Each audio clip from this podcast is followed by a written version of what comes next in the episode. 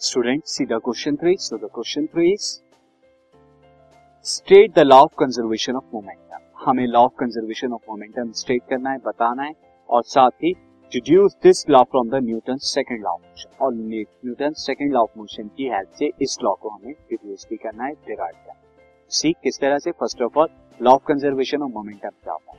So law of conservation of momentum student क्या होता है? हम जानते हैं कि momentum can neither be created not be destroyed यहाँ और मोमेंटम जब दो चीज़ों का होता है तो वो ओनली ट्रांसफ़र होता है।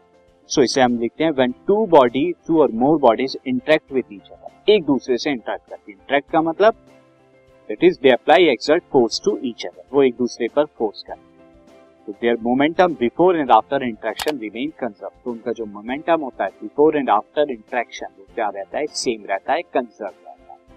और ये हमने देखा भी था स्टूडेंट अब सेकंड न्यूटन के सेकंड लॉ ऑफ़ मोशन से कैसे हम ये ड्राइव कर सकते हैं? सी इसके लिए derivation for the Newton second law of motion यहाँ पर मैं क्या ले लेता हूँ? Let P I and P F are the momentum before and after मैं ले लेता हूँ दिस इज़ पी आई को दिस इज़ इनिशियल वाला।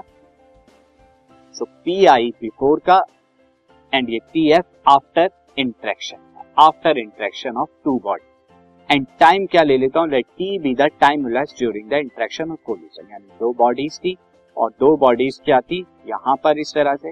दो बॉडीज का इंट्रैक्शन हुआ ड्यूरिंग टाइम टी के लिए। अब जो है, पहले जो था, जब इंट्रैक्शन से पहले, इनका जो मोमेंटम था टोटल मोमेंटम ये मैंने क्या ले लिया? पी आई और आफ्टर मोमेंटम जब इंट्रैक्शन के बाद का मोमेंटम मैं क्या ले लेता हूँ? ये पी एफ़ ले लेता so according to Newton second law of motion according to the Newton second law of motion क्या होगा स्टूडेंट एक्सटर्नल फोर्स क्या होती है? Rate of change of motion external force is rate of change of motion होता है. Therefore I can write F is equal to P F minus P I P F minus P I क्या है? Change of momentum और जब time से divide कर दिया गया तो rate of change of momentum हो गया. और विदाउट एक्सटर्नल फोर्स क्या हो जाएगा? F is equal to zero हो जाएगा. तो अगर आप F is equal to zero यहाँ पर रखते हैं तो zero is equal to P F minus P I upon T हो जाएगा और टी की क्रॉस मल्टीप्लाई करेंगे तो आपको क्या मिलेगा? टी की क्रॉस मल्टीप्लाई करने पर P F is equal to P I आ जाएगा।